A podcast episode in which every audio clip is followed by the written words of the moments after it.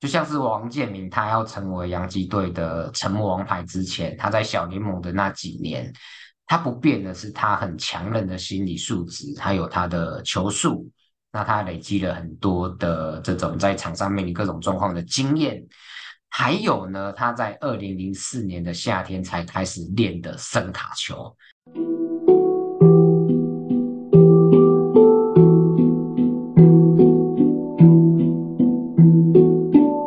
海就在你身边，转动思考的角度，开启蓝海新商机。各位听众朋友，大家好，我是 Ken，欢迎收听《蓝海就在你身边》。今天呢，是我们《蓝海就在你身边》这个 Podcast 播出的第四十集了，好快哦，这样子也已经四十集了，就。很开心，对，因为四十又是很特别的一个数字，它是王建民的背号。那我很喜欢棒球嘛，所以，所以第四十集呢，我就想要就是用王建民的故事，那来分享蓝海策略里面，就是我觉得呃很重要，但是大家也许比较会忽略，那也比较少注意到的两个流程。那我想从一九九九年开始讲起，对，跨越千禧年之前的这个一九九九年是台湾青棒发展的一个非常值得被注记的年代。为什么呢？呃，在一九九九年之前啊，台湾还没有高中生，就是还没有十八岁以下的年轻人能够投出时速超过一百五十公里的快速球。但是呢，在一九九九年这一年，就是我们台湾一口气有两个人投出了超过一百五十公里的诉求，大家猜看看是谁？对，就是曹锦辉跟郭泓志。他们两个那时候都是高三的学生，那都在那一年都投出了时速超过一百五的速球，对，这个是非常非常非常，就是我觉得对棒球来讲是一个，台湾棒球来讲是一个很重要的里程碑。那那一年呢，刚好这个世青赛就是现在所谓的 U 十八是在台湾举行，然后那时候曹锦辉呢在世青赛一个人就出赛三场，那三场都拿下拿下胜投，其中呢准决赛就是对巴拿马更是一个人玩头还完封一整场，那那一场我们一比零就是击败巴拿马进了冠军赛。对，不过比较可惜就是冠军赛输给美国，最后只拿到亚军。对，但是还是很棒的一个成绩的。然后那一年呢，郭宏志在就是在国家队培训的期间呢，去跟道奇队签约了。那那时候就造成了这个很大的争议嘛。那后来就棒协就是把他这个退出国家队的训练。对，那当然后来就是。相关故事再讲下去就 歪歪了歪太多了，就就不讲了。然后在一九九年那一九九九年那个时候呢，王建民他已经是成棒了，他那时候是在北体念书。那他那个时候其实他的球速跟知名度，对，也许是不如曹景辉跟郭泓志的，但是呢，他也是就是很多大联盟的球队的球探一直在追踪跟关注的人。那那个时候呢，他主要的武器球，大家猜猜看是什么？他那时候主要的武器球，除了快速球以外，竟然是指叉球，据说是跟蔡仲南学的。那他也在那一年曾经在梅花旗的比赛中，对文化大学这个强队一场比赛投出十三次的三振，对，相当不简单。然后隔了一年到两千年的时候，王建民的球速也终于突破了一百五十公里了。然后呢，那时候他滑球也投得很不错，所以就在那一年五月的时候正式加盟了洋基队，然后从小联盟的短期 EA 开始出发。对，这时候是两千年。那到你看六年后，到二零零六年跟二零零七年，王建民在洋基队在大联盟连续两年拿到十九胜。然后，二零零六年的时候，还是每年这个赛扬奖的第二名，真的很不简单。那他跑的那个时候是靠的是让打者一筹莫展的伸卡球，伸卡球不是那不是他被签约之前的这个呃四缝线的速球，或者是滑球或者直插球。那我先讲一下，就是这一篇的主题，就是要跟大家讲，我们在执行蓝奶策略的整体的架构当中，有两个很重要的小流程。那它就像两个很关键的小螺丝钉，看起来有一点无足轻重。那甚至它也不是主要要产生价值的元素，但是无论如何，我们都不能去省略掉这两个流程。我们都知道，说王建民跟其他呃大部分挑战大联盟的年轻选手一样。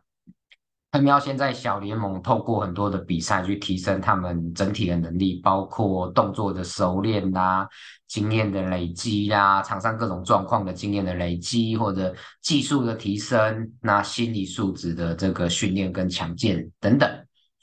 我们把这个观念借用到商场上来使用的话，在商品要正式量产、大规模的上市之前。那我们都应该要先给这个呃重新定义后的目标客户群去试用，那也收集他们的回馈，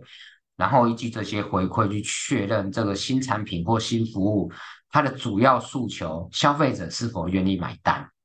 那也可以针对这些回馈，那我们对一些细节还有相关的元素能够去进行改善。那把这个主要诉求还有其他的细节，我们都。的每个元素，我们都调整到让消费者很满意，那供应方呢也能够有能力提供，然后也能够获利，这样子的一个圆满的状态。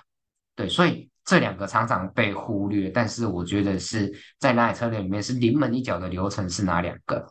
第一个呢，就是新产品开发团队，不管是 marketing 或者是综合团队开发的这个新产品的概念，那通常呢就是我有好几个选项嘛。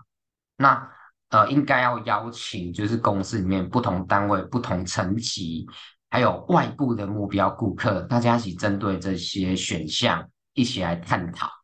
那一起选出来最适合往下走，然后先出去被小规模的市场做测试的是哪一个选项，或者这些选项的新的组合这样子。就像两千年的时候，这个洋基队他内部要去在很多的球探报告当中，那去讨论出他们要签的潜力新秀有哪些。对，那很高兴他们要选到王建民。好，那第二个流程是什么？就是呃小规模的市场测试。其实除了蓝海策略以外，很多其他的商业模式或商业理论，譬如说像设计思考等等。这些讨论新产品设计的方法也都非常重视这一块，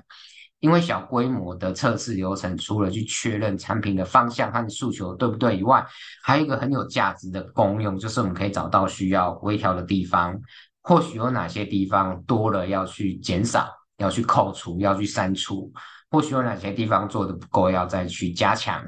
对，那把这些组合起来，让整个产品能够更浓鲜和度。就像是王建民，他要成为洋基队的沉默王牌之前，他在小联盟的那几年，他不变的是他很强韧的心理素质，还有他的球速。那他累积了很多的这种在场上面临各种状况的经验，还有呢，他在二零零四年的夏天才开始练的声卡球。如果没有这一颗声卡球，很有可能他没有后来能够连续两年十九胜的成绩。所以呢，就是临门一脚这件不起眼的事情，那很容易被大家忽视。对，如果直接选手签约了，直接上大联盟，那个成功率是很低的嘛。那他在小联盟的这几年的磨练，就是一定会有一些呃微小的变化，那累积累积出到他是一个完整成熟的个体，这就是实验跟测试的力量。那在现实的商业世界里面，我们听到那些很梦幻的 成功的故事，它几乎没有一个是它的原型的产品或模式就直接成功的。对，不管这些梦幻般的成功故事是大家都在传颂的企业家，或是很低调的隐形冠军，他们通常都是在一次又一次的调整当中，甚至一次或一次的挫败当中，那去修正出最后能够在市场上。一鸣惊人的这个产品的呃所有的配套跟细节，那这几年很多新创独角兽嘛，那少数的这个呃改变世界的新创独角兽，他们也许第一个产品就成功了，但这个所谓的第一个产品，它应该也只是它设计的大方向是正确，那吸引人的，它的细节跟配套一定也是跟原始初始设计有很多不同的调整。所以呢，主动积极的为呃新的想法、新的产品，用最小的时间跟财务成本去做模拟市场真实状况的测试，那是就是像足球上面有没有让这个球应声入网，很重要很重要的临门一脚。那在我们台湾人的文化或者观念里面，其实我们常常把测试当成是一个把关或者是验证。对，像是学生时候的考试的啊，或者是我们现在职场上面的考核、考绩，或者是说生产线上面，就是每一个每一个生产的流程最后的检测。那所以呢，其实光测试这件事情就有很多的蓝海的空间跟案例，像是很多考试的机构有没有，或是很多这个测试检测设备的供应商。那大家比较熟知的是 SGS。如果现在有什么食安的这个事件或新闻，那大家对于这个农产品有没有含农药，或者是工厂里面它有没有排放含重金属的污水，我们都会相信 SGS 的检测成果嘛。所以 SGS 本身就是一个很棒很棒的蓝海的案例，它来检测这一块去提供它的价值。对，那我们更可以把。测试当做是帮助我们去调整和进步的步骤，它不只是一个检查跟把关跟把跟把不好的的筛选掉而已。就像是说，我们如果跟 SGS 申请 ISO 的认证，那它的重点其实不是考核，而是它去辅导跟协助一个组织、一个厂商。那透过跟 SGS 一起合作的过程，去提升自己的流程能力，那帮助自己这个组织整个运作的系统能够更有效能，更上一层楼。所以呢，呃，我们从小到大，我们一次一次的考试跟考核，我们有时候已经变成用二分法在看世界，就是用对错来看这个考试，来看这个产出。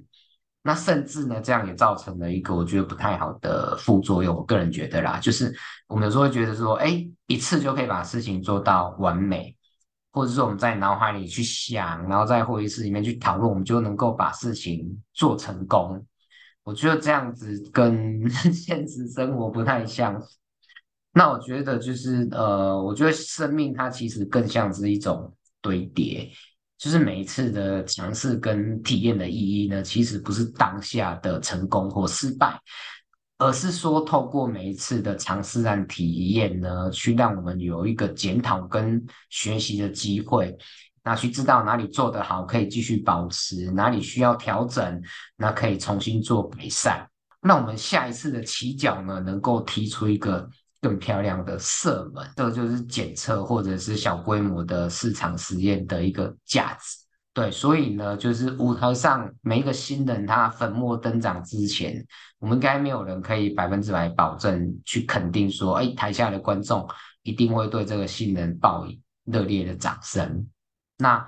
如果会成功的事情或方案呢，其实我们根本不怕多一点，多花一点时间去验证跟测试，甚至这样的微调会让它更精彩。就是说，今天呃新人要登场之前，他可以去一些比较呃没有在卖票的地方啦，或者找一些他的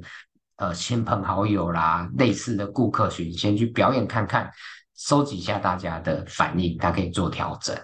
那如果不会成功的方案，其实就更需要这样的验证去帮助我们踩刹车，然后可以回到上一步或更源头的地方去重新确认和定义方向，那避免更多的财务和时间资源白白被浪费掉。科学实验的流程呢，是要针对研究过后、思考过后的假定去做验证。那蓝海策略呢，就是用科学的方法来开创商业模式的一套系统。好，那今天呢，就是想跟大家分享的，我们用王建民在小联盟练出声卡球这样子的小故事，那跟大家分享说，测试是很主动的，是可以帮我们找到问题的，它是一份礼物，对我们的人生呢，只有累积，没有失败。好，那今天的蓝海就在你身边，就跟大家分享到这边，谢谢大家的收听，拜拜。